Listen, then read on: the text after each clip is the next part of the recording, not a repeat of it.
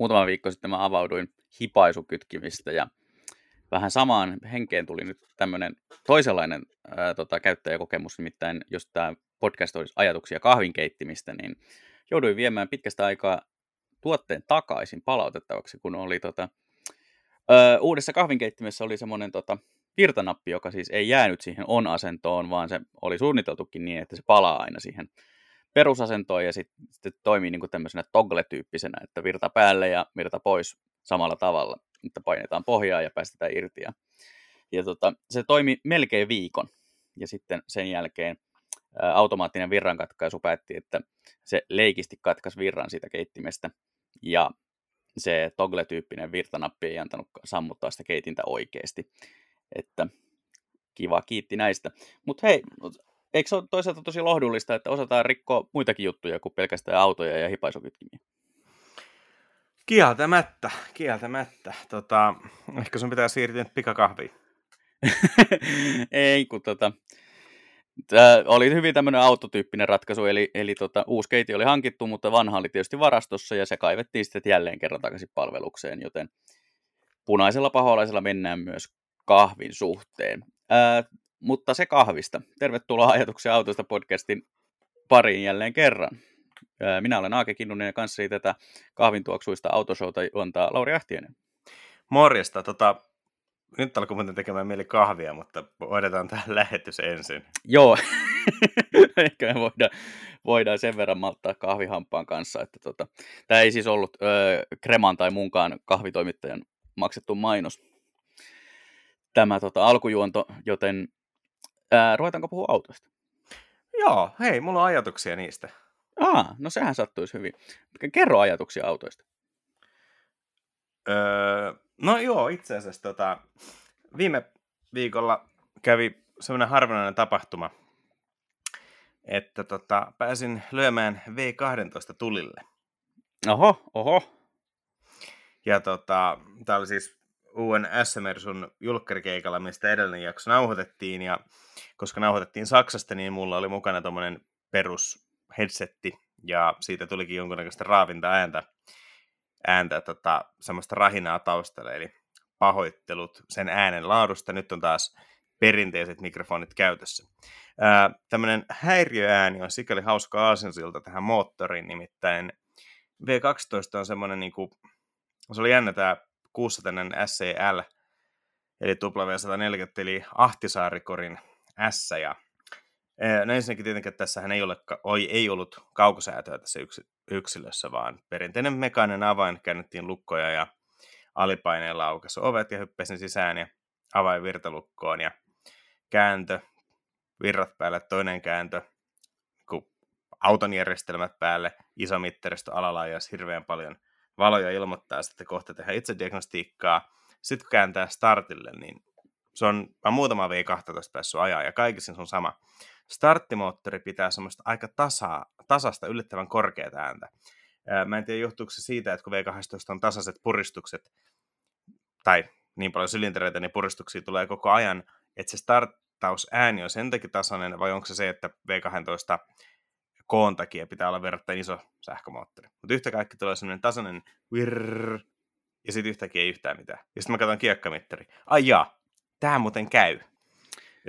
Joo, se on vissiin vielä semmoinen vanhan ajan kierroslukumittari, jossa siis tyhjäkäynti ilmaistaan niin kuin jotenkin järkevästi, eikä sillä niin kuin, ö, nykyisin on tosi usein joku ready tai vastaava. Joo, ei kyllä tämä hyppäsi sitä nollasta heti sinne varmaan korkea tyhjäkäynti kylmän koneen takia oli siinä ehkä 600 paikkeilla tai jotain tällaista. Että aika, aika rauhassa kävi. Mutta tota, V12 on siinä tosi jännä, että etenkin tuommoisessa edustusautossa, oli se ensimmäinen sedani, missä mä oon V12 päässyt ajamaan, ja ää, tyypillisesti tuollaisissa isoissa sedaneissa on V8, ja V8 on aina, vaikka, vaikka se olisi edustusauto on asianmukaisesti vaimennettu, niin on aika semmoinen mas- maskuliininen, mahtipontinen, jytisevä ääni, vaikka se ehkä tulee, tuntuukin jytisevän naapurikylässä, mutta jytisee kuitenkin, ja jos nyt ei liikaa lähdetä luennoimaan, niin se vaan tulee V8 sytytysjärjestyksen ja pakosarjojen rakenteen takia, eli siellä on epä, epärytmiset pulssit, jotka aiheuttaa sellaisen niin kuin, periaatteessa tavallaan hengityshäiriön, mistä tulee se jytisevä ääni. Ja V12 taas on, kuten rivi kutonen, niin, tai rivi nelonenkin, niin hengittää tasaisesti, käy kauniisti, se on kaunis sointi. Ja se tekee oikeastaan jännän, kun tässä kuusitasessakin, niin äänimaailma sanoo, että sulla on niin kuin huomattavasti tavallista soinnikkaampi rivi kutonen keulalla. Ja se saa automaattisesti olettamaan, että nyt varmaan kaasu pitää antaa jonkun verran, kun pikkurivi kutoset ei tohon aikaan ollut mitään alaväännymestareita. Mm.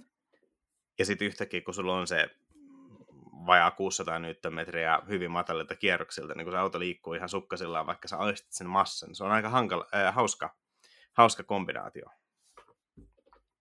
Joo, uskon, uskon tosiaan hyvin, noin pikkurivikutaset tuli tota aikoinaan kyllä tutuksi, ja ei mullakaan siinä ollut mm, sillä tavalla alaväännön kanssa koskaan mitään ongelmaa verrattuna tota, vähän uudempiin vaparikoneisiin, mutta, tota, mutta se on ihan totta, että ei se mitenkään semmoinen voimapuhuukone ole varsinkaan alakierroksilla, niin tota, siinä mielessä mielenkiintoinen kuulla, että toi 12 on vähän sama, mutta ei yhtään sama.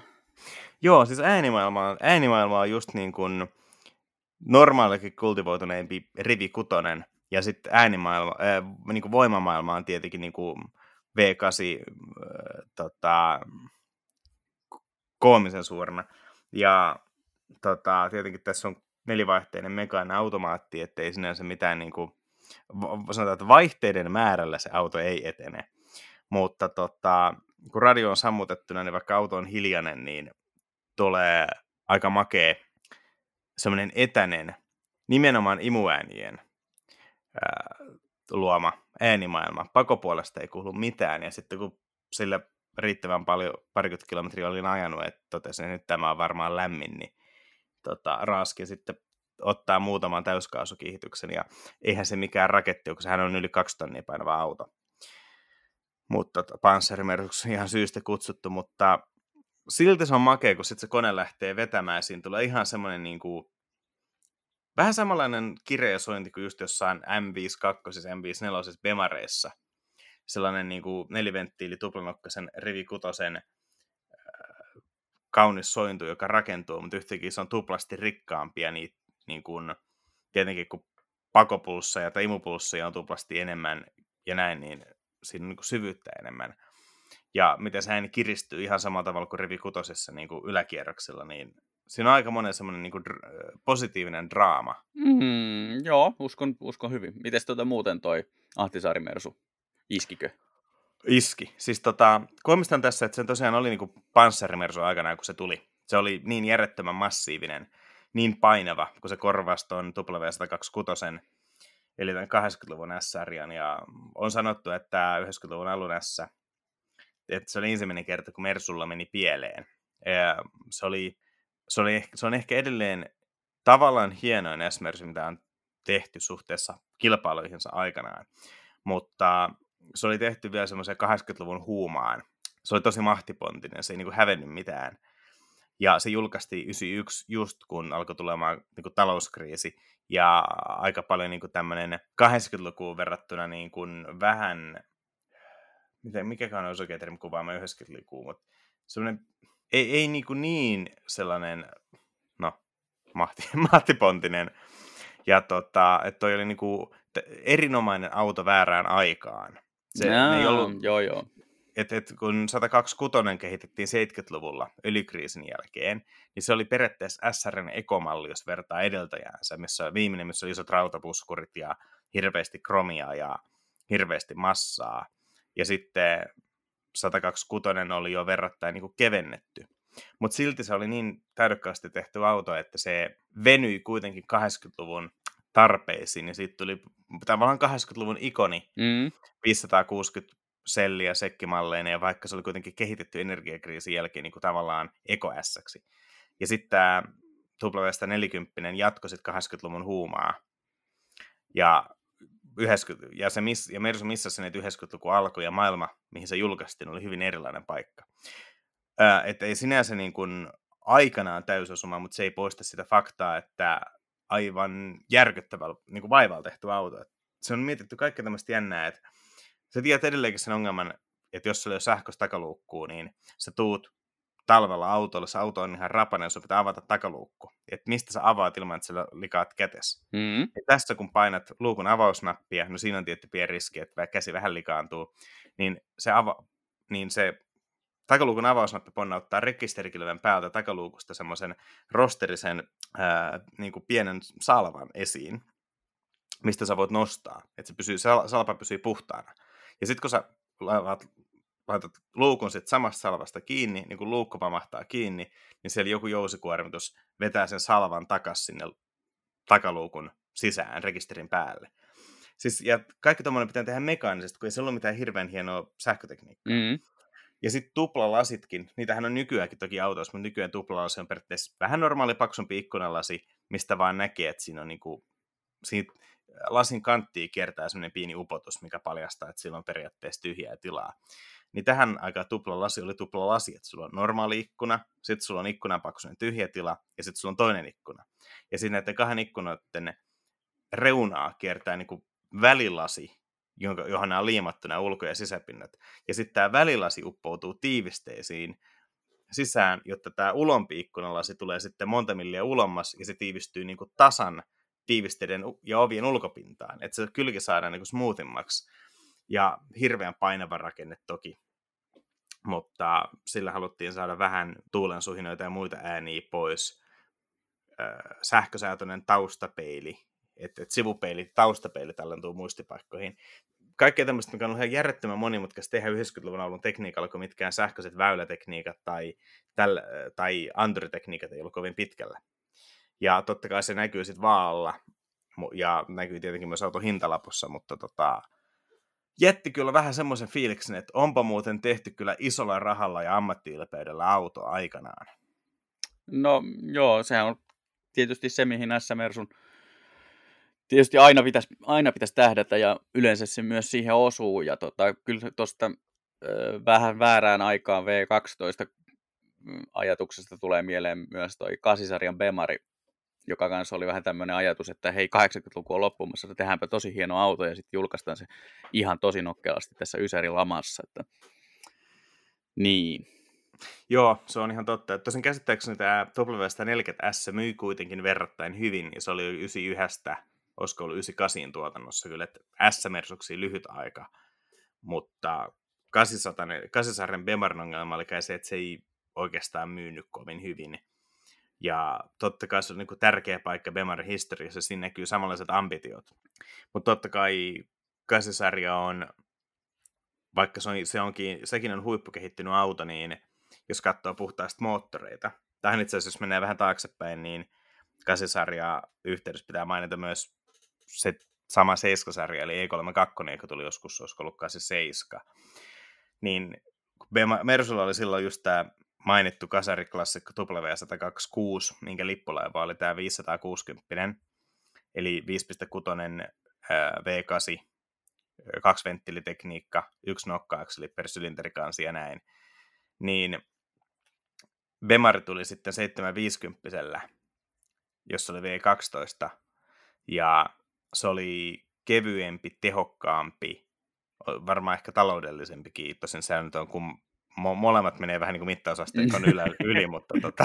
niin se on vähän, vähän tota, että vedettäekö nyt 14 litraa 15 litraa satasella vai mitä se teet? Niin, että... niin. mutta tota, että tavallaan se oli ensimmäinen kerta, kun selkeästi edustusautotasolla BMW veti maton Mersun alta, että vaikka tämä W126 oli suosittu auto ja ikoninen auto 90-luvun alkuun asti, niin kyllähän se 7-sarja 750-mallillaan selkeästi näytti, että kukaan teknologiajohtaja tässä luokassa. Ja tämä otettiin ilmeisesti Stuttgartissa aika rankasti, koska sitten kun Bemarilla oli 90-luvun alkaessa edelleen tämä viisilitrainen V12 kaksiventtiilitekniikalla ja näin, niin TAX 600 sellissä oli sitten tosiaan 6 litraa V12 täysalumiinimoottori myöskin, neljä nokkaakseli, eli neljä venttiiliä per sylinteri. Kaikki hienoudet, mitä maailmasta löytyy, olisiko ollut imuventtiilien ajoituksen säädöt ja kaikki tällaiset. Ja jos Bemarin koneessa oli muistaakseni, niin siinä oli aika tasan 300 hevosvoimaa. Mm. Niin Mersu aloitti sitten 408, jota sitten ilmeisesti pienen ekopaineen takia tiputettiin johonkin 394, kun siitä lähti joku täyskaasurikastus tai joku tämmöinen pois. Mutta tavallaan se oli niinku Stuttgartin kosto Bayerille, mutta ne samalla vähän unohti, että auto tehdään ostajille, eikä näyttääkseen kilpailevalle automerkille, että kuka on kuningas.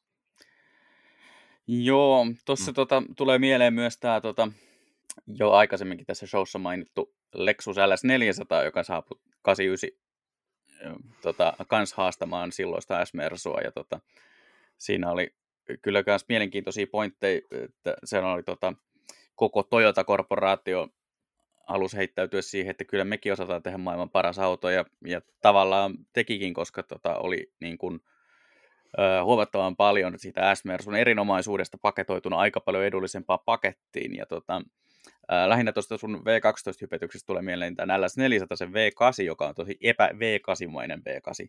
Siinä mielessä, että normaalisti ollaan kuitenkin totuttu pitää kasikoneita aika ää, niin kuin, enemmän niin kuin voimanpesinä ja vähän semmoisen äänekkäästi käyvinä, että se voima tuntuu. Ja sitten taas tuossa oli ajatuksena se, että tehdään kasikone sitä varten, että sitä ei vahingossakaan huomaisi, että huomasin LS400 antavani useammankin kerran niin kuin vähän reilummin kaasua, kun tuntui siltä, että ei se kone ole edes käynnissä.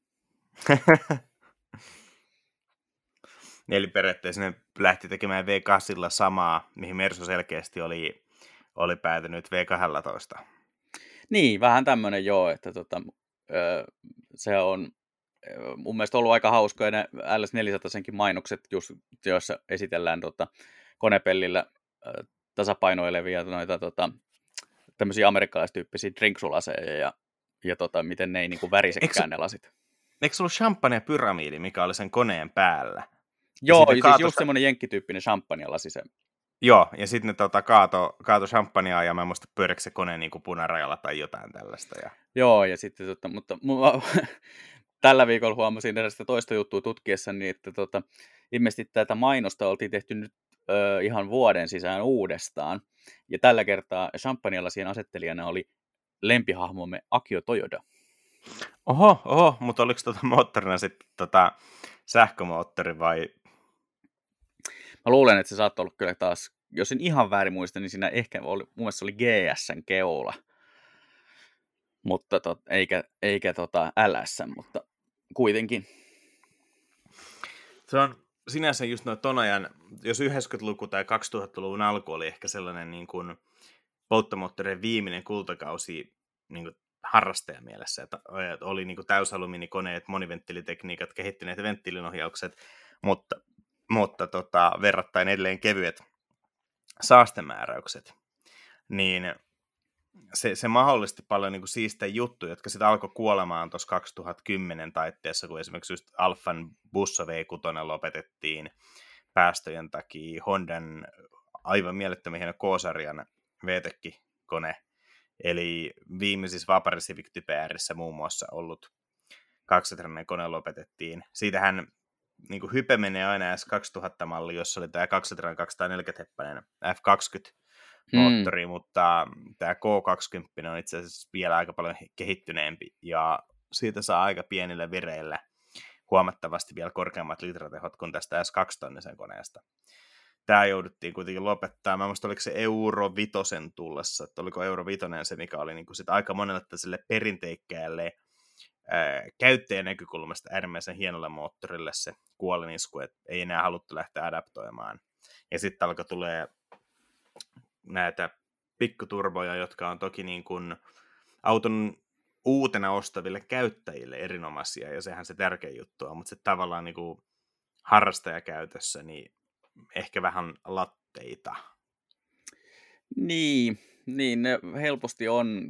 Mun mielestä siinä on, näkyy ehkä se, että toi turbokoneiden tommonen niin massa-esimarssi on tuonut sen, että mm, ne on, ne on niin kuin nyt parantuneet kautta linjan. Että ne ei ole ihan niin ankeita kuin miten ne oli vielä sanotaan viisi vuotta sitten, jolloin ne oli niin kuin tosi hengettömiä tai vähän kulmikkaita monessa tapauksessa. Että nyt sieltä on tosi tasapaksuja voimanlähteitä, siis ainakin niin kuin kuljettajan kannalta, mutta sitten löytyy myös niitä, jotka on edes jollain tavalla mielenkiintoisia. Joo, ja siis kyllähän täytyy sanoa, että esimerkiksi Folkkarin noi TSI-moottorit, niin ainakin nykyiset yksi, tai väistön 1.4 ja nykyinen 1.5 sekä litranen on niin kuin ajoittavuuspuoleltaan mainioita. Että turbo tulee mukaan tosi sivistyneesti. Sen sijaan taas niin kuin Renault Nissanin käyttämä, mikä se mun vihakohde on, se 0.9 ja sitten myöhemmin tämä nykyinen litranen, Mm. niin ne on jotenkin manuaali tosi ärsyttäviä, koska se ahdin herää just vähän yli niille kierroksille, millä sä lähdet liikkeelle. Et just kun sä oot nostamassa kytkintä, niin ahdin tulee mukaan ja sitten se niinku nykesi. Et sun, pitää niinku, äh, sun pitää opetella, että miten se rytmi, niinku poikkeuksellinen monimutkaisesti, miten se rytmität kaasun ja kytkimen, jotta se lähtee aina pehmeästi liikkeelle. Joo, kirjoitin sitten 09 Renault koneesta just yhden manuaalivaihteiston yhteydessä, että jos tota, kylmällä koneella seuraa näitä mittaristoon tulevia vaihtamisopasteita, niin sä saatat löytää itse sellaisesta vaihtokuopasta, tai siis vääntökuopasta, että sun täytyy kaivaa itse ulos sieltä. Mä sammutin nykyisen Clion kakkosella. Joo, joo tämä Siis- vastaa, siis- vastaa samaa käsitystä. Joo, siis muistaakseni vähän kylmällä koneella noudatin vaihto-opastin vaihon ykköseltä kakkosen loivas ylämässä ja se sammu. Tämä ei siis tietenkään johtunut siitä, että auto olisi niin pysähtynyt, vaan kierrokset tippuu alle jonkun rajan, missä se tekee polttoaineen syötön katkaisun.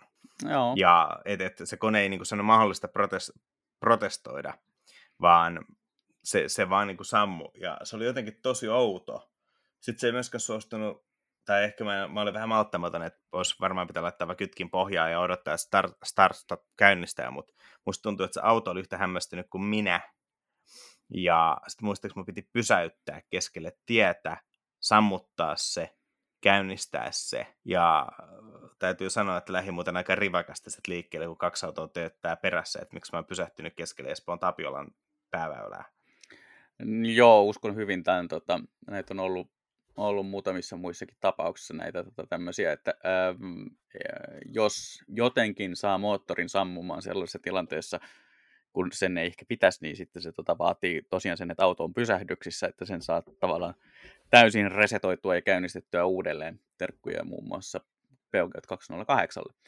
Mutta, tota, ja, ja tuolle tota, toinen, mikä tuli mieleen, oli, oli tämä tota, pre-facelift Kia Rio, joka tota, meni automaattivaihteiston kanssa hämmennyksiin, kun automaattivaihteistolla ja startstopilla oli yhtä aikaa eri ajatukset siitä, mitä, mitä nyt tapahtuu. Ja sitten se voimalinja ajaa itsensä semmoiseen umpikujaan, että se ilmoittaa mittaristossa, että tee jotain. Joo, ne on kyllä välillä hämmentäviä, kun miettii, että miten valtavan kehitysprosessin nämä laitteet käy läpi. Ja sitten sä pystyt kuitenkin yllättävän helposti löytämään auton semmoisesta tilasta, mitä sen, voim, niin se voimallinen softan suunnittelussa ei ole mietitty. Ja sitten se auto on vaan silleen, että apua, tee jotain. Joo, sitten taas siihen verrattuna, niin just tämä mainittu, y- erityisesti tämä 1.0 TSI-moottori niin tota, VV-ryhmältä, niin sehän on niin kuin hämmentävän hyvä voimanlähde siinä mielessä, että kukaan ei ole ehkä kertonut sille moottorille, että se on niin, niin kuin pieni ja sillä on verrattain pienet voimavarat, vaan se niin kuin tekee, tekee aivan hulluna töitä. Joo, musta tuntuu, että se ihan omassa maailmassaan kuvittelee olevansa joku V8. Se elää vaan jossain rinnakkaisessa todellisuudessa, missä se 115 heppaa on oikeasti tosi paljon. Joo, sillä- se on kyllä niin kuin osoitus siitä, mitä tapahtuu, kun lapsen kasvattaa niin, että sille sanoo, että sä voit olla isona ihan mitä sä haluat. se, se on muuten aika hyvä summaus. Mutta tota, vaikka se onkin mainio moottori, niin pitäisikö me välillä puhua jostain muustakin kuin litrasesta kolmosylinterisestä pikkuturvasta? No ehkä me voitaisiin, joo, jatkaa eteenpäin. Ehdotan Volkswagenin sijaan keskusteluaiheeksi äh, Volkswagenia, koska Ei tota, taas. Tämä on taas yksi au- automedia Suomessa, mikä kehuu vaan pelkästään koko ajan folkkaria. no en, meidän pakko kehua, koska nyt on kyse vasta uutisesta. Eli tota, kuluvan viikon ehkä automielenkiintoisimpiin uutisiin kuului tämä, että Golf GTI on saamassa jälleen myös Club Sport-version ennen tota varsinaista R-mallia, niin milläs mielellä? Öö, tosi iso mielenkiinnon sikäli, että tota, Clubsportia edes esiteltiin edelliseen 7-korin Golf GTIhin. Muistaakseni tuli ensin Clubsport ja vai tuliko samaan aikaan peräti Clubsport S. Mutta kun ne perustui silloin kolmioivisen Golfin koriin, jota ei tuotu Suomeen, ja silloin myöskään näitä Clubsport-malleja ei tullut Suomeen, tämä on sikäli ymmärrettävää, että kun kolmiovista ei tuotu ollenkaan, niin näiden erkosmallien ottaminen olisi tarkoittanut, että sitten kun joku ruttaa sen oven, niin maahantuen olisi pitänyt jostain varastosta kaivaa esimerkiksi ovi tai kylkipaneeli. Mutta yhtä kaikki me jäätiin paitsi, ja öö, nämä on sikäli mielenkiintoisia, että toi, etenkin se Club Sport S muutti sitä autoa aika paljon käsittääkseni. Se oli toki, se oli muistaakseni kaksipaikkainen, mutta se jännä puoli oli siinä, että sen niin kuin hienosäädön ja alustan, niin kuin, no joo, alustan säädöt vastasi kaveri, joka oli muistaakseni tullut siirtynyt talon sisällä Porsche Motorsportilta Volkswagenille.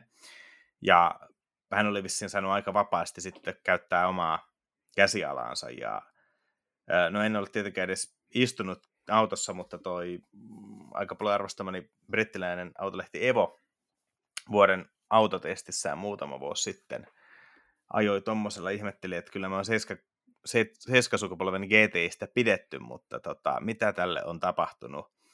Et sano, että tämä tuntuu ihan niin kuin eri autolta, edell- mutta tota, et perusmalli on tosi hyvä, mutta tämä on niin kuin jotain ihan muuta. Ilmeisesti vaan sen takia, että se alusta oli tavallaan, tavallaan niin kuin pehmeämpi, mutta silti niin kuin jämäkämpi. Et se vaan söi kaikki töysyt, mitä tiessä oli, ja, ja tota, sanovat, että tämä tuntuu, tämä tuntuu siltä, että Porsche Motorsport on rakentanut Golf GTIin. Ja se tuli muistaakseni että vuoden autotestissä kakkoseksi, ja no testini tietenkin voitti Porsche 911, koska käytännössä jos Evon vuoden autotestissä on Porsche 911, niin se on tavanmukaisesti yleensä voittanut. Kolmonen oli joku McLaren, en muista mikä. No, mutta sen to... vuoden McLaren. No siis kyllähän McLareneita tulee vuodessa aina neljä. Niin, niin siis, se, nyt se, täytyy... Joo, McLarenin mallisto on kyllä niinkin pienen volyymin valmisteeksi McLarenin mallisto muistuttaa niin kuin ennen romahdusta olevaa Nokiaa tosi paljon. Joo, siis totta kai on samaa henkeä sanottava, että kyllähän Porsche 11 mallissa, mallistossa on variantteja yhtä paljon, mutta se on mun mielestä jotenkin psykologisesti eri asia, että kun Porsche on 11, josta on miljoona varianttia, ja sitten McLarenilla on periaatteessa niin kuin muutama perus monokokki ja ö, moottori, ja niistä rakennetaan järjetön määrä kombinaatioita, jotka on niin täysin omia malleja, niin se on henkilö, se on jotenkin, se on vähän eri, mutta ehkä se toisaalta johtuu siitä, että mä oon myös aika niin kuin syvällä Porschessa ja valitettavasti maailma ei mahdollista, että mä olisin yhtä, yhtä tietoinen ja perehtynyt McLareneissa, mutta jos satut olemaan McLaren tehtaan edustaja, niin otat toki yhteyttä. Joo, tästä tuota Golf GT Club Sportista sen verran, että tämä oli siis tosiaan Volkswagenin tapa juhlia sitä, että Golf GTI täytti 40 vuotta 2016. Ja on perusteho 265 hevosvoimaa ja sitten hetkellisesti 290 yliahdoilla. Ja sitten tota, sit samana vuonna tuli tämä Club Sport S, joka oli 400 kappaleen erikoiserä 310 hevosvoimalla. Ja sitten päästään tästä niin kuin meidän eniten lempiasiaan, eli Nürburgringin Nordschleifen ennätyksiin, erityisesti etuvetoluokassa, joka tota, Volkswagen kävi nappaamassa hetkellisesti nimiinsä tällä GTI Club Sport S ajalla 7 minuuttia 49 sekuntia ja 21, ää, ne, niin, 7.49 21. Okei. Okay. Koska tota, tämähän on tämä Nordschleifen etuveto ennätyshän on tämmöinen, niin kuin, vaihtuu melkein yhtä usein kuin McLarenin mallisto. Että... Mikä se oli se ihan läppä Nordschleifen ennätys, joka tuli tässä syksyllä? Porsche tuli joku aivan naurettava. Tehtiin no se oli se Panamera Turbon kun oli kai, kai, niin kuin onnistuttu kaivaa sille joku ihan oma mystinen autoluokka, joku nelioviset edustusauto auto, tai luokka tai joku. Niin sitten, Nel... tota, sitten he totesivat, että he ovat ö, tässä edustamassa luokassa nopeimpia ja mahdollisesti myös ainoita. Tiedätkö, tästä tulee mulle mieleen niin kuin kaikki entiset foorumit tai nykyiset Facebook-keskustelut liittyen autoihin, kun jollain on joku ihan vähän semisti tehokkaampi malli ja sitten se kertoo, että kyllä, kyllä tämä T5 Volvo niin on tämä kyllä nopeampi kuin M, M5, että tota, lähdin, lähdin valoista ja kyllä se hetken aikaa pysyy sinne rinnalla ja sitten jäi taustapeiliin. Ja sitten kaikki lukijat on silleen, että niin, tajuatko, että on helppo voittaa, kun se toinen ei ole mukana kilpailussa. Joo, tästä tulee mieleen eräs BMWllä tapahtunut autokouluseikkailu, jossa tota Lada pääsi ohi. Mutta tota, Ja sitten toinen mun mielestä tämmöinen tosi lemppari on, on tämä erityisesti amerikkalaisten autoharrastajien käyttämä tämä, että että on keräilyharvinaisuus, että tämä on niin kuin yksi kahdestakymmenestä sinä vuonna tuodusta sinisestä kromipuskureilla varustetusta tästä automallista, jossa on beige nahkaverhoilu sisällä. Ja sitten on sillä, että no, niin, niin joo. Että, että jos sä rajaat sitä tarpeeksi, että jos ruvetaan vielä laittaa niin kuin postinumerot perään, niin joo, tämä on varmaan ainut tälle postinumerolle tuotu sininen auto tota mallia sinä vuonna, mutta se ei nyt ehkä tee siitä vielä harvinaista. Tiedätkö, mä ensi kerralla, kun mä myyn jotain autoa, niin tota, mä laitan, että harvinaisuus on ainoa yksilö, mikä runkonumero päättyy näihin numeroihin. Toivottavasti. se, on, se on vielä, vielä ehkä tota, keräily harvinaisempaa, jos se ei pääty. Muistaakseni muutama vuosi sitten kiersi netissä kuva, missä oli, tota, en, en osaa sanoa, oliko se aito vai ei, mutta tota, siinä oli, olisiko ollut harmaa Volkswagen Bora, jonka vieressä oli harmaa Volkswagen Bora, ja molemmissa oli varmuuden vuoksi sama rekisterinumero. ja sitten oli myös tuota asiaa selvittelevä poliisipartio. Tota, mä aloin miettiä, että jos, jos tota, autona olisi ka- joku B-ryhmän auton katuversio, vaikka joku, tai edes B-ryhmä, joku vanhempi, etenkin italialainen ralliluokittelumalli, vaikka Stratos, niin se on ihan mahdollista, että siinä samalla korjalla on ollut useampi identiteetti kuin 200 vai monta kappaletta niitä piti tehdä.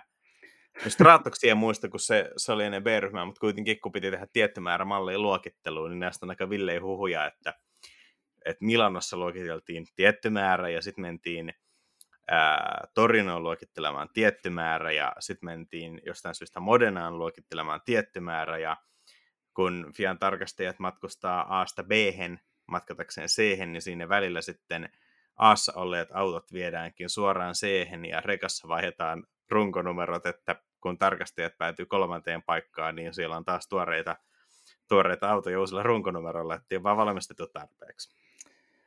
Joo, tämä kuulostaa jotenkin tosi italialaiselta ratkaisulta tämmöiseen tota, byrokraattiseen ongelmaan. Italia, maa, jossa mikä ei toimi, mutta kaikki sujuu. Hienosti sanottu. Toi pitää ehkä laittaa johonkin matkaoppaaseen, jos joku joskus vielä pääsee matkustamaan. Sitten sä haluaisit puhua mitä Mustang Mach 1. Mustang Mach 1, joo. En mä siitä ihan hirveän pitkästi halua avautua, mutta tota, mun mielestä on mielenkiintoista se, että Mach 1 on nyt sitten vahvistettu, että se tulee Eurooppaan. Ja... Mutta ootas, kerrotaan nyt vielä ihan vähän. Eli meillä on Mustang Mach E, joka on täyssähköinen katumaasturi. Kyllä. Sitten meillä on Mustang Mach 1, joka on tämä Mustangiksi ihmisten mieltämä Mustang, joka mm. on varmaankin sillä Vapari V8 ja ehkä vähän rajumpana versiona kuin Mustang äh, GT 5.0. Onko... No suurin piirtein näin joo, että tota, ää, eli tämä on niinku perus, tutun ja turvallisen perusmustangin päivitys, eli 454 brake horsepoweria tällä kertaa vaparikasista ja tota, vähän imu, imupuolen ja öljyjäähdytyksen muutoksia, joita on tota, lainattu vissiin tuolta Shelby GT350, mutta ei ole kuitenkaan lainattu ihan loppuun asti, ja sitten tota, samalla vähän tyylipäivityksiä. Tässä oli muistaakseni nyt tämmöinen juttu, että tämä Mac 1 oli ilmoitettu Jenkkeihin, ja siellä oli kaikki, oliko se 30 hevosvoimaa enemmän kuin Euroopassa. Et siinä mielessä mielenkiintoinen tämä eurojulkaisu sama juttuhan oli tuossa Mustang Bulletissa. Siinä oli Jenkeissä aika paljon enemmän tehoa kuin Euroopassa. Se oli muistaakseni ihan päästöihin liittyvä juttu. No, tämä on varmaan sama, sama tota, osastoa, ettei siinä sen suhteen mielenki- niin kuin eroa, mutta tota, mielenkiintoista, että, että jaksetaan tuoda tämä Mac 1, ja mun mielestä mm, ylipäätään se, että nyt ihan samoilla näppäimillä ollaan tuomassa sekä Mustang Mach E että Mustang Mach 1, jotka on kuitenkin Mustangeja, mutta ei, toinen niistä ei oikeastaan ole Mustang ja toinen niistä ei oikeastaan ole V8 ja niin kuin näin poispäin, niin tuota, toivotan onnea ja menestystä mahdollisten asiakkaiden tuota, opastamisessa jälleenmyyjäliikkeessä. Siis mieti, kun se tilaat ja myyjä ruksaa sulla vahingossa väärän, että se olikin E eikä ykkönen. Tai toisinpäin. Saattaa olla aika shokki. En Suomessa ole ihan hirveän monta kertaa kuullut tämmöisiä tota, tarinoita, että tulisi väärä auto, mutta toisaalta onhan meillä väärän värisiä ID, ID3. Joo, jep. Tota, mä en tiedä, mä en varmaan uskalla tätä Mark 1 kyllä koajaa kysyä, vaikka mun Mustang Bullit juttu on varmaan jossain varoitusseinällä tulostettuna. Sen verran ehkä rumasti sanoin siitä, mutta...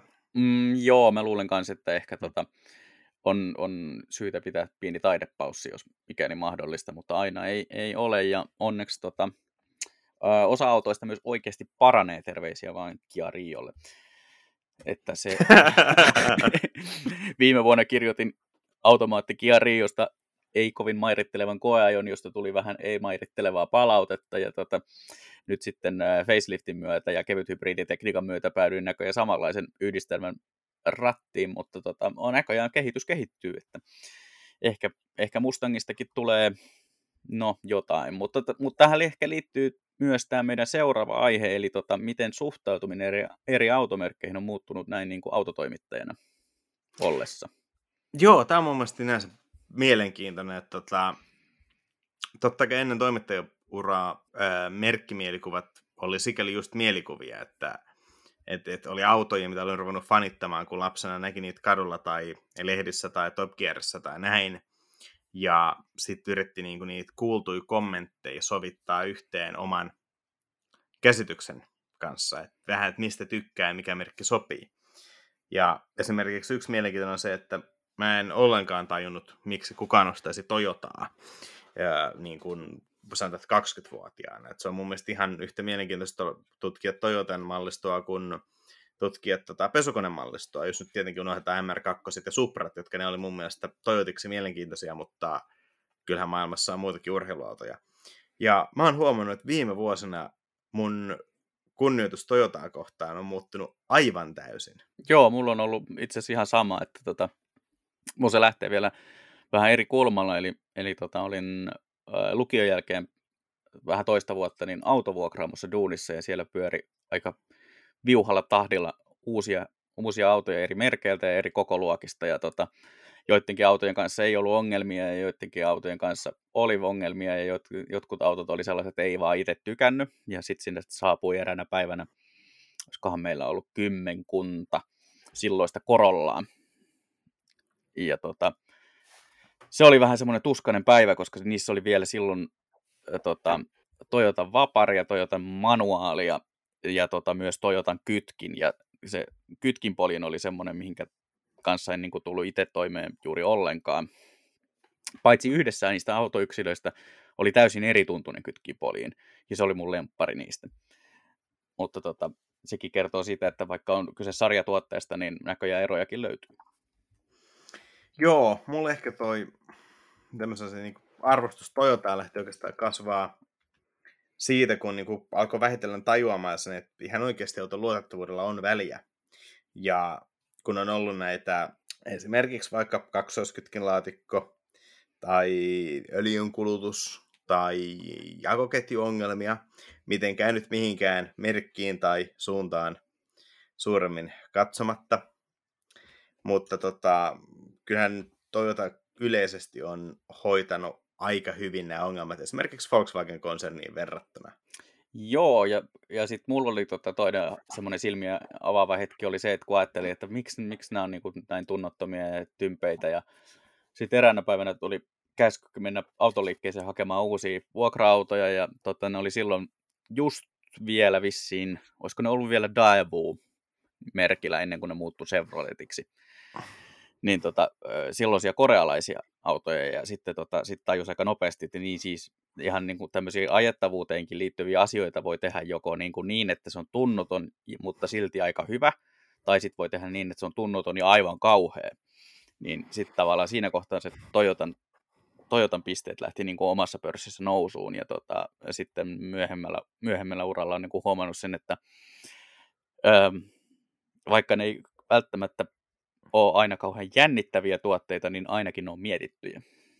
Joo, mietittyjä ja just se, että jos, kyllähän Toyotakin tekee virheitä, että onhan niilläkin ollut äh, huonoja koneita tai vaihteista tai vastaavia, mutta niillä on aika äh, niin kuin hyvä selkäranka siinä, että asiakas ei jätetä yksin, että jos tehdään huono juttu, niin aika hyvin on yleisesti ottaen sitten nöyrästi vaihdellut osia myös vähän takuain ulkopuolella. Ja toinen, mikä mä sanoa, että kyllä mä alan olemaan nykyään aika kova Toyotan hybridivoimalinjan fani.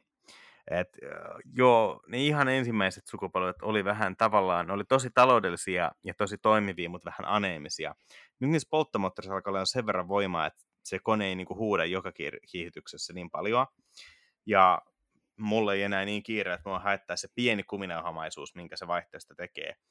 Mutta plussapuolet on se, että se on, ne on oikeasti järjettömän taloudellisia, ne on tosi sulavia, niin se ei mitään semmoisia nykäyksiä tai viiveitä, niin kuin isompia viiveitä, mitä vaikka DSG tekee. Et vaikka DSG on tietyissä tilanteissa aivan supernopea ja fantastinen, niin tietyissä tilanteissa se on kyllä vähän silleen, että ai mitä, tähän on, joo mennään. E, esimerkiksi niin kaupungissa tietyissä tilanteissa huomaa, että sen saa tota, yllätettyä. Ja toivotan versio itse sitä, plus sit, ne on ollut tosi, tosi kestäviä, niin kyllä jotain hybridikorollaa tai vastaavaa on aika helppo nykyään suositella. Toki myös pitää sanoa, että kyllähän Toyotalla on käynyt hurja ryhtiliike, ja nykyiset TNGA-pohjelvin autot on ajettavuudeltaan ottaneet hurjan hypyn eteenpäin verrattuna edeltäjiinsä.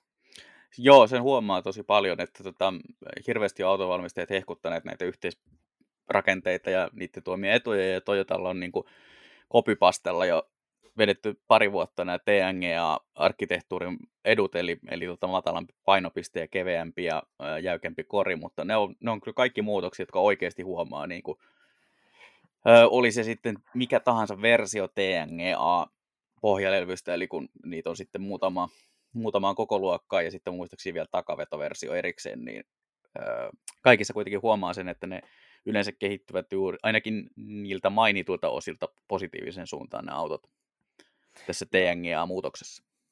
Joo, on siinä varmaan osittain myös sekin, että ää, tavallaan kun vähän enemmän ajaa jonkun tietyn merkin autolla, sä alat tottumaan niiden filosofiaan. Ja tämä on totta kai se, missä Volkswagen on aina ollut tosi vahva. Eli no, aina ollut nykymalleihin saakka vahva. Että kaikki tehdään tosi johdonmukaisesti ja mistä tahansa autosta on helppo hypätä vaikka 7 sukupolven golfiin. Ja Toyotalla taas edelleen uusissakin malleissa näkee tätä, että sulla on uusiksi tehty ilmastointipaneeli, siihen on vaikka lisätty penkin jäähytyksen ja lämmittimen katkaisimet, ja ne on siinä niin kuin vaihdekepin edessä. Ja sitten ratin lämmitys löytyy sieltä vasemman polven vasemmalta puolelta alhaalta rivistä, jossa on myös automaattiset pitkät ja vaikka toi takalukun avaus. Ihan, ihan järjetön, järjetön paikka ergonomisesti. Ja mua ärsyttää tuollaiset sikäli, että miksi tätä ei tehty toisin, mutta toisaalta Toyota on iso konserni ja sen niin kuin laatuperusta varmaan tuo siihen jähmeyttä, että ei voida niin kuin ryntäillä nopeaa. Ja sitten se tuo tiettyjä rasitteita, mutta ehkä sen takia, kun niiden autojen kanssa on ollut enemmän tekemisessä, niin noita, noita oppii hyväksymään enemmän. Niin, ja sitten kun sä oot tilannut, tilannut kuitenkin sen 100 miljoonaa niitä ratin lämmittimen nappeja sinne polvipaneeliin, niin siinä on se, että ne pitää ensin käyttää pois, että, että tota, voidaan, Mut, voidaan tota, siirtyä seuraavaan malliin. Että... Mutta anteeksi, nyt, nyt mun tota, sisäinen koneinsinööri käskee kyllä huomauttamaan, että Toyotahan nimenomaan ei tilaa 100 miljoonaa nappia, vaan Toyota on tilannut niin, että alihankkijalta tulee se painike tehtaalle – ja se kulkeutuu logistiikan kautta siihen liukuhihnalle varmaan joku 30 sekuntia ennen kuin se pitää asentaa. Eli... Joo, siis just in time uh, manufacturing concept, eli tämä valmistuskonsepti, eli juuri ajoissa, niin pitää toki varastoinvikset ja tämän tyyppiset kondiksessa, mutta kyllä mä luulen, että se kauppa on saatettu tehdä sadasta miljoonasta napista, eli on vaan sovittu, että toimitatte meille 100 miljoonaa nappia seuraavan kymmenen vuoden aikana. No joo, niin alihankkija okay. tietää, mitä tehdään. Voitit. Kyllä joskus kannattaa käydä kauppakorkealla syömässä, vaikka on humanisti. niin tota, joo, mä, se on, tämä on ollut kyllä tosiaan mielenkiintoinen, että tota, ja sitten mun mielestä muutenkin näissä niin kun, ää, tämmöisissä merkki, merkkiarvostusjutuissa niin näkyy parhaiten merkit, jotka tekee asioita, asioita edes niin kuin oman filosofiansa mukaan samalla tavalla. Et sitten on joitakin merkkejä, joissa tuntuu, että jokainen malli on niin kuin tehty aivan satunnaisesti ja sitten yleensä niiden kohdalla se riippuukin sit mallista jo, että onko se niin kuin, millä mielellä siihen lähtee. Toi on kyllä tosi hyvä pointti, joo. Ja hetken, mä olen miettinyt, onko sinulla hyvä esimerkkiä tähän? Oh, ei nyt ihan semmoista kultasta, mutta tota, muutamat ehkä nämä japanilaismerkit on ää, niin kuin Toyota ulkopuolelta ollut kärsinyt vähän ehkä tästä, tuntuu, että ei aina tiedä mitä odottaa. Joo, hei mites Hondaa? Et siis miten, miten vaikka nykyinen Honda E, tämä sinänsä varsin mainio sähköauto, niin istuu Honda muuhun mallistoon. Et mä ymmärrän, että niin kun Honda E voi löytää aika monen vaikka Tesla-kuskin pihaan perheen kakkosautoksi. Mutta sitten kun halutaan vähän isompi kakkosauto, niin eihän Hondalla ole tarjota mitään, mihin se Honda Ehen mieltynyt perhe vaihtaa ylöspäin. Tai vaikka joku niin kuin lapseton pariskunta ostaa kaupunkiautoksi Honda E, ja sitten alkaa tulla lapsi, vaihtaa isompaa ja ostetaan öö, öö. Tesla Model 3. niin, no, tämä on joo, tuolla tavalla ajateltuna, että et siis joo, Hondan tämänhetkisessä mallistossa tuntuu, että se on Honda E ja, ja uusi Jats vastaan kaikki muut. Eli Civicillä ei ole mitään tekemistä esimerkiksi Honda E ja, ja edes Jatsin kanssa. Jatsikin on hybridi, mutta tota, siinä näkyy mun mielestä vähän siinä suunnittelussa samaa ideaa kuin siinä Eessä. Mut, tota... Joo, näkee, mutta tota, nekin tuntuu... Mutta mut, mut joku niinku... CRV. Joo, e, se, mutta CRVn hyvä puoli on se, että se on sen tässä pitkään ollut Honda mallista, se on niin semmoinen tunnettu kulmakivi, että kenellekään ei tarvitse enää selittää, että mikä CRV. Toki nykyongelma on se, että pitää kyllä selittää, että miksi ihmeessä CRV. Miksi ihmeessä CRV ja CRVn jalopuulistat. Ää, ja sitten toinen on, on mun mielestä Sivikki, joka on ajautunut vähän mystiseen paikkaan Hondan mallistossa. Että... Joo, kun se, sehän on mun mielestä on hirveän näköinen, mutta sehän oikeasti, se on ratin takaa ihan makea auto. On, ja se on myös täysin erilainen Honda kuin mikään muu tässä keskustelussa mainittu.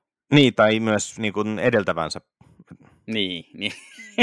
se on ajautunut mun mielestä erikoiseen kohtaan, ja se mun mielestä Civicissa tuntuu tällä hetkellä vähän se, että se on niin kuin tämmöisessä Skoda Octavia-tyyppisessä tilakolossa, eli se on vähän isompi kuin muut sen saman segmentin autot, joten se on myös tilava, mutta sitten se jotenkin tuntuu siltä, että toinen näistä ottaa kaiken ilon irti tästä tilaedusta ja toinen on sillä että no niin. Se on, se on muuten ihan totta. Mutta tuossa tällaisessa englantilaisessa ne, neljä kertaa vuodessa ilmestyvässä Road Rat autolehdessä oli itse asiassa erinomainen kolumni, missä pohdittiin Hondan moottoripyörä ja autopuolen eroja. Ja just sitä, että Hondan autopuolella niiden tunnettuin nimi on just Civic, CRV, ehkä vähän Jats, Accord on Euroopassa kuollut, Jenkeissä jatkaa, ja ne on aina hyvin, no CRV on ollut koherentti sikäli, että se on aina ollut samanlainen katumasteri, mutta Civic on vaihdellut jo tosi villisti. Ja sitten taas moottoripyöräpuolella, niin se on hyvin koherenttia. Goldwing on ollut vuosikymmeniä samanlainen. Africa Twin oli toki pitkään pois mallistosta, mutta tunnettu nimi ja uusi malli noudatti sitä alkuperäisen Africa Twinin henkeä. Ja, ja tota, se moottoripyörämallista tuntuu niin kuin, että he ymmärtävät asiakkaansa, kelle he tekevät pyöriä. Ja siinä myös autopuoli tuntuu taas siltä, että arvotaan mitä tehtäisiin, että minkälainen auto ja minkälainen nimi. Että, että se on vähän lottoa. Mutta hei, jos mennään enemmän tähän, takaisin tähän isoon aiheeseen, niin mulla on myös, Mersu oli mulle kanssa semmoinen merkki, minkä mä en ikinä oikein kokenut, että mä olisin niinku niiden, ää, se olisi niinku, Mersu olisi mun juttu ennen kuin päätyi tällä alalla ja alkuun ekat koa ja Mersutkin oli semmoisia, että pari päivää se oli vähän kylmä ja kolho ja semmoinen niin kuin, tietyllä tapaa niin kuin työkonemainen ihan silleen niin kuin arvostettavalla tavalla, mutta ei semmoinen, että sitä osaisi niin kuin, äh, fanittaa. Mutta sitten kun niillä ajoi sen viikon, niin sen viikon aikana huomasi, että on tässä kyllä itse asiassa aika paljon aika kivaa. Ja pääsi niin kuin sisään niihin. Se niin kuin filosofia, millä Mersu tekee autonsa. Ja totta kai nykyään, kun sen verran paljon altistunut niille, niin ne kaikki tuntuu kotosilta ja pääosin miellyttävät heti alusta lähtien. Se on, joo, mulla on ihan sama, että tota, että niin kuin harrastajana olin, olin enemmän BMW-leirin edustajaa aika pitkään ja sitten tota, oli suhtautu aina Mersuihin niin kuin tosi, tosi niikkeesti, että ne oli mun mielestä, niin kuin, kun painotti itse enemmän sitä BMW-mäistä silloin huom ää, ajettavuutta, niin sitten se tavallaan Mersun filosofia tehdä niin kuin mukavia matkustusautoja oli vähän semmoinen, että no he, he. mutta tota, mm, nyt sitten kun on päässyt enemmän tutustumaan siihen mallistoon, niin on huomannut, että siellä on itse asiassa kuitenkin aika hyvällä, hyvällä ajatuksella rakennettu niitä, ja sieltä on mun mielestä saatu nyt viime vuosina karsittua vielä pois niitä muutamia jäänteitä sieltä aiemmasta, malli, aiemmasta niin kuin filo, tai semmoisesta aikakaudesta, jossa tota, oli vähän semmoisia niin kuin, GLK, GL-henkisiä malleja, jotka tota, tuntuu jotenkin niin kuin, no vähän niin kuin Mercedes MLltä ilman Jeff Goldblumia. Ai että, sä pääset taas droppaamaan sun friendin. tai sun, sun mielikuvituskaverin. E, joo, toi, toive, toi, toi tota Fantasy Facebook-kaveri. toi, itse asiassa kun sanoit Bemarin, niin ei nyt vedetä tätä taas Bemari-keskusteluksi, mutta mulla on myös sama, että mä olin lapsena iso Bemari-fani. Jotenkin tota, mä tykkäsin niiden ulkonäöstä, jotenkin nämä vanhemmat mallit, missä on niinku haikeulaa tai sitten tietty E46, E39, eli 90-luvun kolmos- ja viitossarjat oli makeen näköisiä, just niin kuin rivikutoset ja se tietty kuljettajakeskeisyys. Ja just se, että Bemari, BMW myy sulle auton, kun sydän haluaa urheiluautoa ja järki haluaa perheautoa. Mutta, ja siis mä edelleen fanitan kaikki noita 90-luvun malleja, mitä mä oon päässyt ajamaan. Ja ne on, ne on tosi hienoja autoja. Mutta sitten kun taas pääsi ajamaan niinku näitä uusia BMW-malleja, mitkä tavallaan tuntuu, että no pakkohan netten on varmaan olla vielä paljon parempia kuin nuo vanhat. Niin siinä tulee aika kova kylmä suihku, että mä muistan just varmaan kun F30, 320D, ihan silloin kun se tuli, oli niin kuin ekoi moderneja bemareita, mitä mä ajoin, ja mä olin silleen, että anteeksi, mitä tässä on käynyt, että onko tämä rikki? Että kun on niin tunnottoman puuronen ohjaus. Muuten kaikki hyvin, että ajoasento erinomainen, sporttipenkit ihan fantastiset, F30 näyttääkin mun silmään aika hyvältä. Mutta se ajokokemus se oli niinku, se oli niinku jostain mm, premium-versio jostain Davosta. Siis jos nyt oletaan niin ohjaustunnon suhteen. Alusta mm. tämmöiset OK.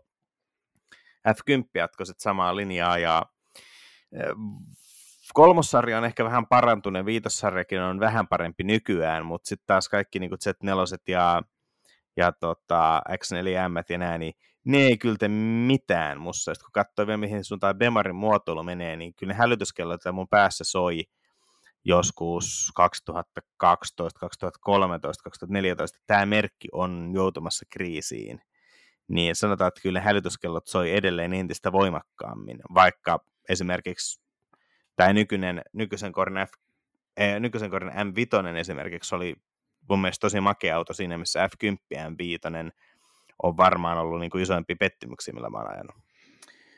Joo, tästä tota, sen enempää jatkamatta B-Mari-teemasta jälleen kerran, niin tota, mainitaan, että Spikes Car Radio on uusimmassa jaksossa, niin tota, ää, joku oli lähettänyt kuuntelijakysymyksen, että millä, mitä merkkiä fanittaisitte, jos ei, ole, ei voi fanittaa Porschea, koska kyseinen showhan on tosi voimakkaasti Porscheen profiloitunut. Ja, ja tota, tämä Spikein co-host Zuckerman komment, jotenkin sanoi, että no hän olisi varmaan sitten Mersumies, ja sitten Spike kysyi, että etkö kuitenkin BMW, ja tota, sitten Zuckerman vaan vastasi hirveän terävästi, että ei, että hän ei tykkää, mitä he tekee nykyisin, että tota, ja sitten sieltä tuli niin kuin hyvin tuttu lista, että, että ne on niin kuin liian painavia, liian, tekni, liian täynnä niin kuin elektronisia niin kuin, ää, tämmöisiä gimmick-vimpaimia, ollakseen niin kuin sit, niin kuin samassa, samassa niin kuin jatkumossa näiden tota, vanhojen hyvien, hyvien mallien kanssa, niin tota, mun mielestä siinä oli ihan näppärästi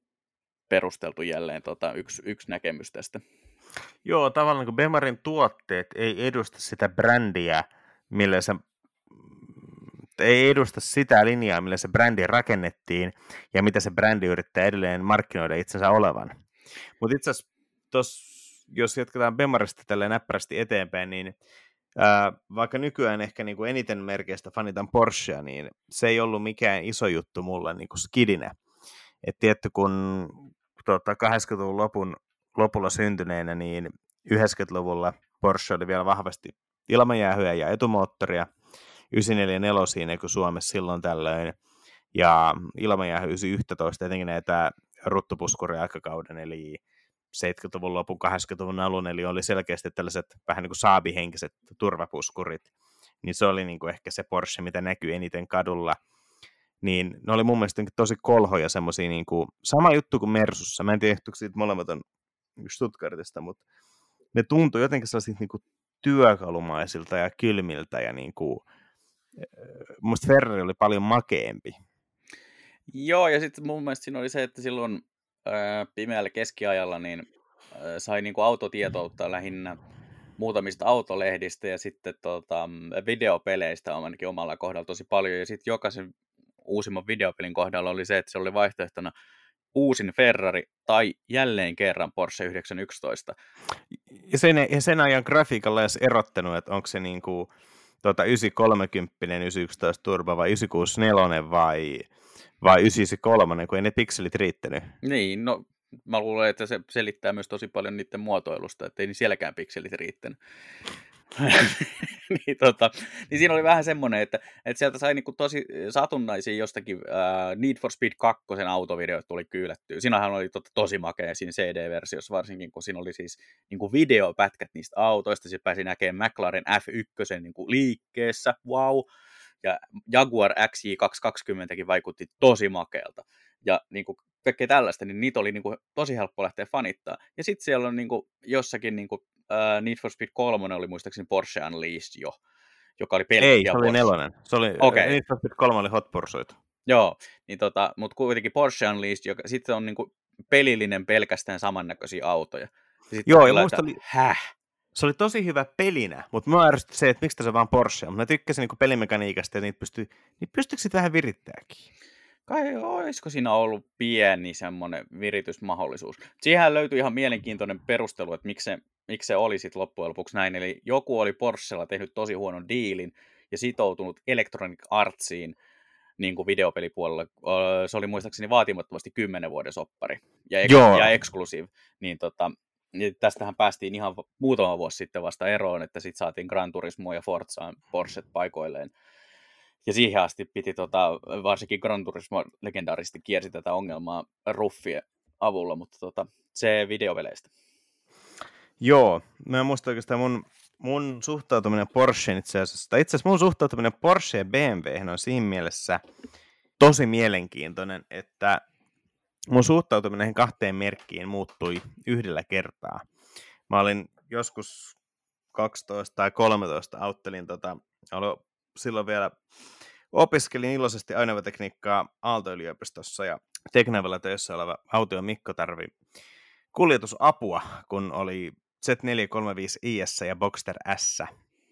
Ja tota, mä suostuin tietenkin viemään niitä, niitä tota, kuvauspaikoille ja näin. Ja... Ihan puhtaasti kaveripalveluksena. Joo, ihan, ihan puhtaasti. Ja tota, siinä kun hyppeli vuoron perään näiden kahden välillä, niin aukesi tosi nopea semmoinen, että, niinku, että, että mitä ihmettä, että siis onko nämä oikeasti saman autoluokan autoja, koska tämä, tämä oli kolmannen sukupolven, tai se anteeksi toisen sukupolven Z4, eli se, missä oli kova katto. Mm. Ja se oli tosi painava, tosi etäinen ohjaus, suoralla nopea, mutta moottorilla oli tosi korostetut niin kuin, pakoäänipaukkeet ja etäinen ohjaus ja se oli niinku semmoinen just outo GT-autoinen urheiluauto ristisiitos, missä oli vähän niinku huonot puolet kummastakin. Mm. Siinä ei päässyt mitenkään sisään. Ja sitten se Boxster oli niinku, öö, se, se tota, Boxeri kutosen Vaparikutosen ääni oli ennen kaikkea niinku järjettömän niinku soinnikas verrattuna siihen sinänsä hienoon Bemarin turborivi kutoseen ja ohjaus oli ihan super tarkka, tunnokas ja se koko auto tuntui, että se, tunt, se, se tuntui tavallaan vähän niin kuin MX-5, että se enemmän niin kuin puet sen auton ympärille ja sitten vaan meet ja se tiedät kaiken, mitä se auto tekee. Se, se Bemari on aina vähän silleen, että jos mä nyt tavaan tässä kohtaa kaasuun, niin katsotaan lähteekö tämä puskemaan vai lähteekö perä irti vai käykö mitään. Sun piti aina niin kuin katsoa ja sä näet niin kuin silmillä sen palautteen. Ja sitten Porsche tiesi, että se auto kertoo sulle, että hei, nyt muuten vähän puskee keulalla, että annapa vähän lisää lisää kaasua tai nosta, nosta vähän, niin saadaan tämä laiva kääntymään. Ja se oli niin kuin ihan hämmentävän iso ero. Ja käytännössä se oli niin kuin se päivä, jolloin mä vähän niin kuin totesin, että jos modernit Bemarit on tämmöisiä, niin en mä jaksa näitä fanittaa. Jos modernit Porsche on tämmöisiä, niin ei haittaa, että mä oon lapsuudessa fanittanut. Tämä on mekaanisesti niin makea laite, että mä haluan fanittaa tätä. Joo, ja tota, vähän, vähän ehkä loivemmalla portailla omalla kohdalla, mutta samantyyppisiä ajatuksia. Öö, tuli tuossa mieleen semmoinen automerkki, joka itsellä on ollut vähän ongelma viime aikoina, on ollut Ford, josta tota ei pitää niin kuin mennä malli, mallikohtaisesti, että että onko hyvä vai onko huono, että esimerkiksi Fiestan kanssa ja Rangerin kanssa tulee tosi hyvin toimeen, ja sitten taas siellä on niin kuin esimerkiksi nykyinen Focus, joka tota, tuntuu ihan samalta kuin, tai siis huonommalta versiolta ykkösfokuksesta, joka taas oli aikoinaan tosi makea. Joo, se on totta. Fiestassakin vähän se, että perusmallit on ok, mutta niissä on superpitkät välitykset siihen koneeseen nähden, ja ohjaus on ok, mutta ei ihan paras. Että ne on niinku, ei ne missään mun lemppareita sit mallista, niinku pikkuautoista. Mutta sitten ai että Fiesta ST, se on ihan törkeän makelaita. Ja Rangerissakin se, että onhan se perusmalli on ihan ok lava-auto, mutta sitten kun otetaan Raptor-versio, niin kyllä kelpaa aivan törkeän makelaita. Joo. Ja, sit ja itse niin... On sama. Focus ST toimii hyvin. Se on, se on hieno auto nykyään. Joo, mutta niin kuin, äh, sit joku perusmalli tai, tai just nämä aktivet ja tämän tyyppiset viritykset, niin vähän semmoiset, äh, ja sitten äh, Mondeo on jostakin syystä edelleen tuotannossa about semmoisena, kun se on ollut viimeiset sata vuotta. Ja... Joo, Mondeo on vanha, mutta mun täytyy sanoa, että viimeksi kun mä ajoin Mondeo, mistä on yllättävän paljon kyllä aikaa, niin se oli, se oli hämmentävän hyvä. Siis niin kuin vähän kolho ja semmoinen plösö ja niin kuin, sanotaan, että jos se olisi auto, niin keski-ikä ei olisi kohdellut sitä kovin kauniisti, kuten mä itse asiassa kirjoitin, mutta sen kaiken alta löytyi edelleen tosi kyvykäs auto, että se oli hiljainen, mukava, aika jees ajaa, se oli kiva tätä pitkää matkaa. Joo, siis se, se siinä oli kanssa, että muistan edellisen kerran, kun oli tota ajossa, niin oli kyllä, oli myös poikkeuksellisen kauhea keli Turun moottoritiellä, ja tota, oli neliveto Mondeo, ja ei ollut hätäpäivää, että siinä mielessä tosi ö, onnistunut auto vastaan elementit hetki, mutta tota, kyllä siinä oli silti jo vähän semmoinen, että no, no joo, että, että aika moni kilpailija tekee asioita jo vähän niin kuin uudemmalla tavalla ja, ja tota, sitten taas ainakin paikoin Fordilla on onnistuttu siinä, että tehdään asioita uudella tavalla, jotta ne olisi vähän huonompia kuin ennen. Eli ensiksi penkin lämmittimen napit on saatettu sijoittaa sinne tietovihdejärjestelmän sisään, jotta on pakko ottaa hanskat pois, että sä voit käyttää näyttöä niin se on semmoinen kurja yhdistelmä.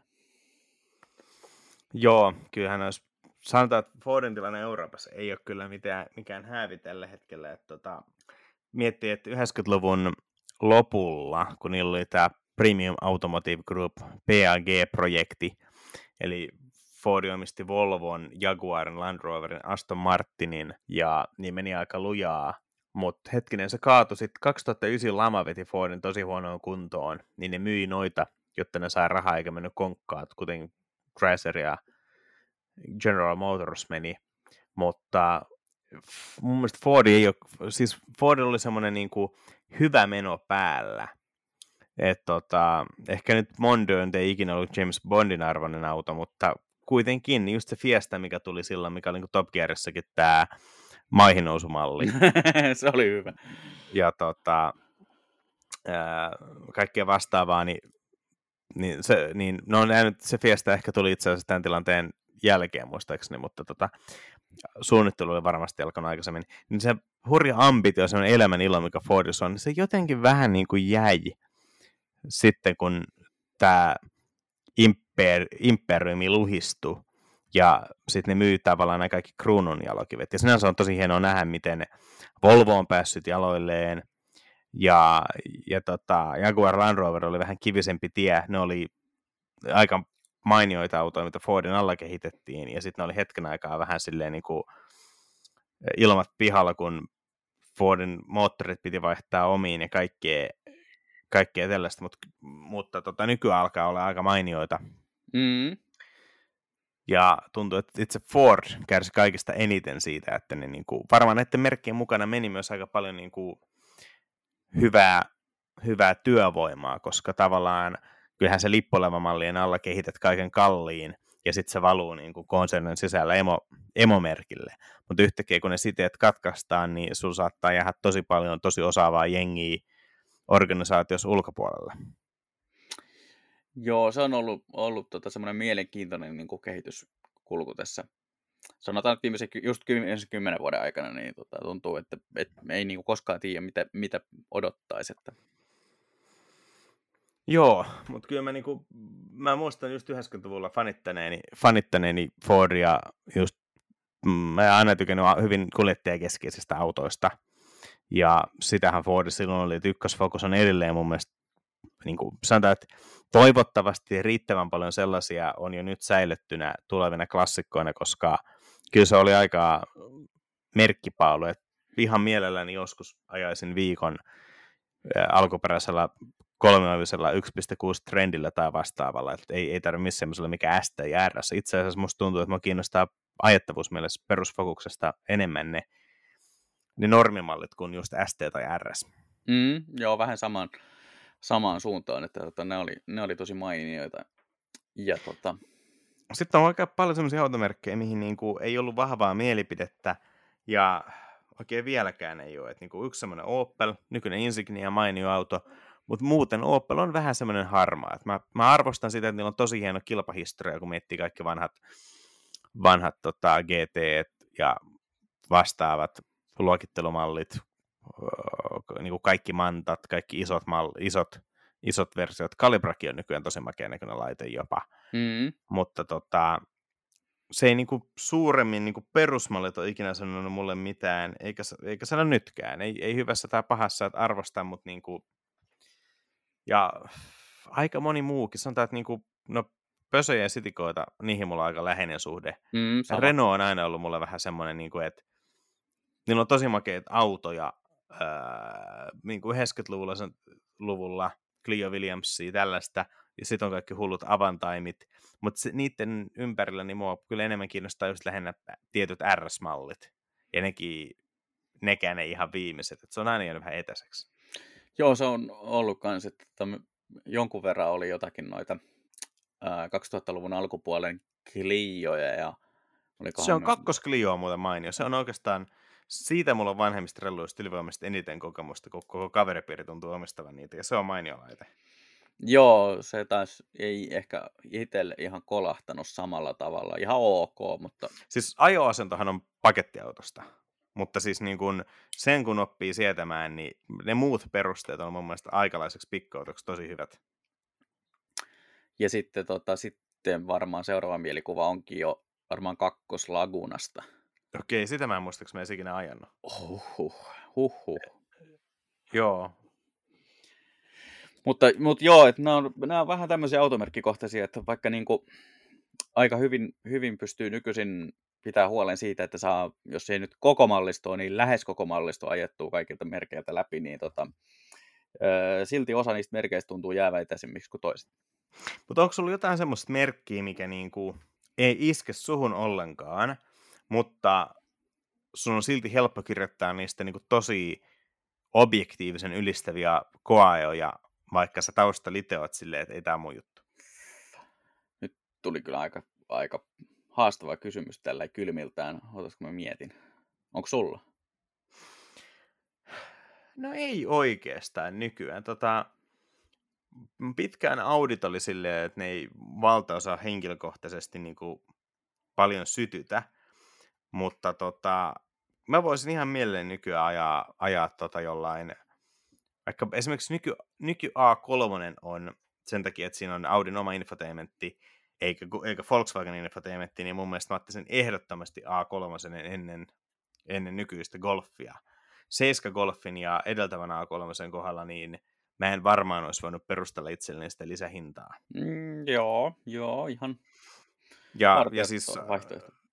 Ja sitten toki niin kuin ykkös R8 on tosi makea. Ensimmäinen A5 on ollut semmoinen, mitä mä aina olisin halunnut, mutta vaan tietenkin kupeena. Ja no A2 vaan ajellut silloin tällä, ja mä voin joskus vetää semmoisen napakan kuuden tunnin maratonipodcastin, jossa mä kerron A2 korjaamisesta tai lähinnä 1.6 FSI-moottorin sielun elämästä.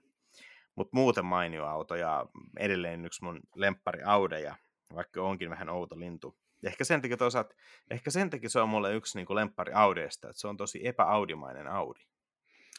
Joo, se on mielenkiintoisen tota, erikoinen, erikoinen tapaus.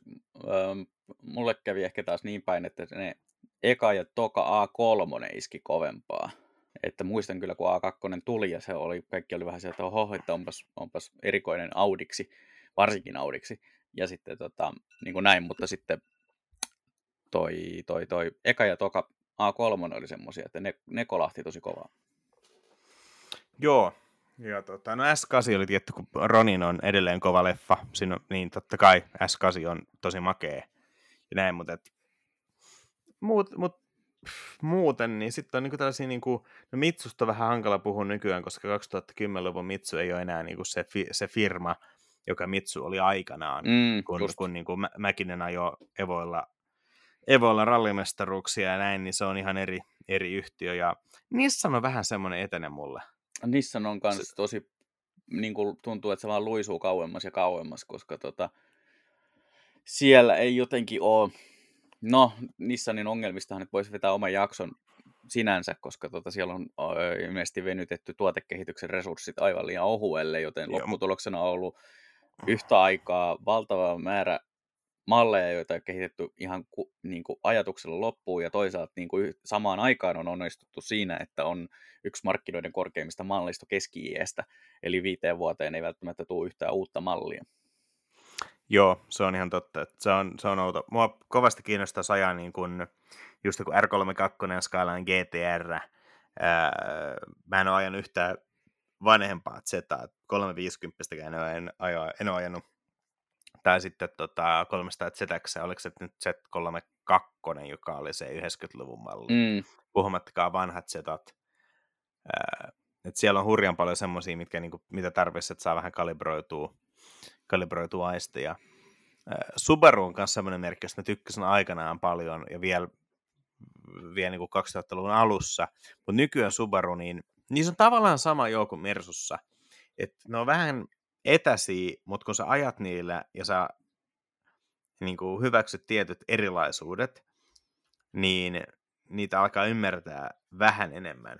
Mutta sanotaan, että jos Mersu on niin kuin kehittynyt semmoiseksi, että mä arvostan hurjan paljon niiden ratkaisuja, niin kyllä Subarun kohdalla enemmän mä vaan parhaimmillaan siedän niiden joitain nykyratkaisuja.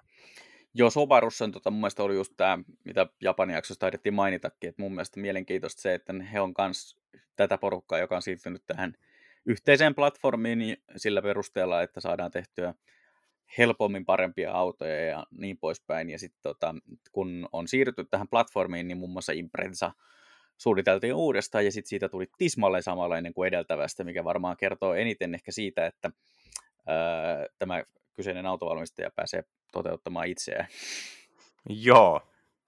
Kaikki ne oikkuineen, että tota, mun mielestä Subarussa on myös vähän sitä, että koskaan ei ihan tasan tarkkaan tiedä, että mikä, öö, mikä niistä on mikä, että tota, Impreza ja XV ja nämä, niin tota, aavistuksen ehkä semmoinen, että oliko tämä nyt se, missä oli tämä ja tämä juttu vai, vai ol, oliko tämä Levorg, jossa olikin yhtäkkiä turboahdettu kone vai mitä? Joo, se on kyllä tosi outo. Tota, kattelin tässä tota meidän tuntia 14 minuuttia kestänyttä lähetystä, niin mietin, että tota, pitäisikö meidän tässä kohtaa ottaa tota, päätös vai onko teillä jotain merkkejä vielä, mistä pitää, pitää puhua? Ei ehkä sillä tavalla ihan sikana. Mulla oli yksi ajatus tuossa 40 minuuttia sitten, mutta se taitaa olla ehkä parempi, että jättää toiseen kertaan. Niin pitäisikö ottaa call to actionit ja kuittailut tähän kohtaan. Eli ajatuksia autoistahan löytyy parhaiten Instagramista ja Facebookista, jossa meitä voi fanittaa, ja sitä kautta yritämme myös jakaa tiedot sekä uusista jak- radiokuunnelmajaksoista että uusista näköradioversiojaksoista.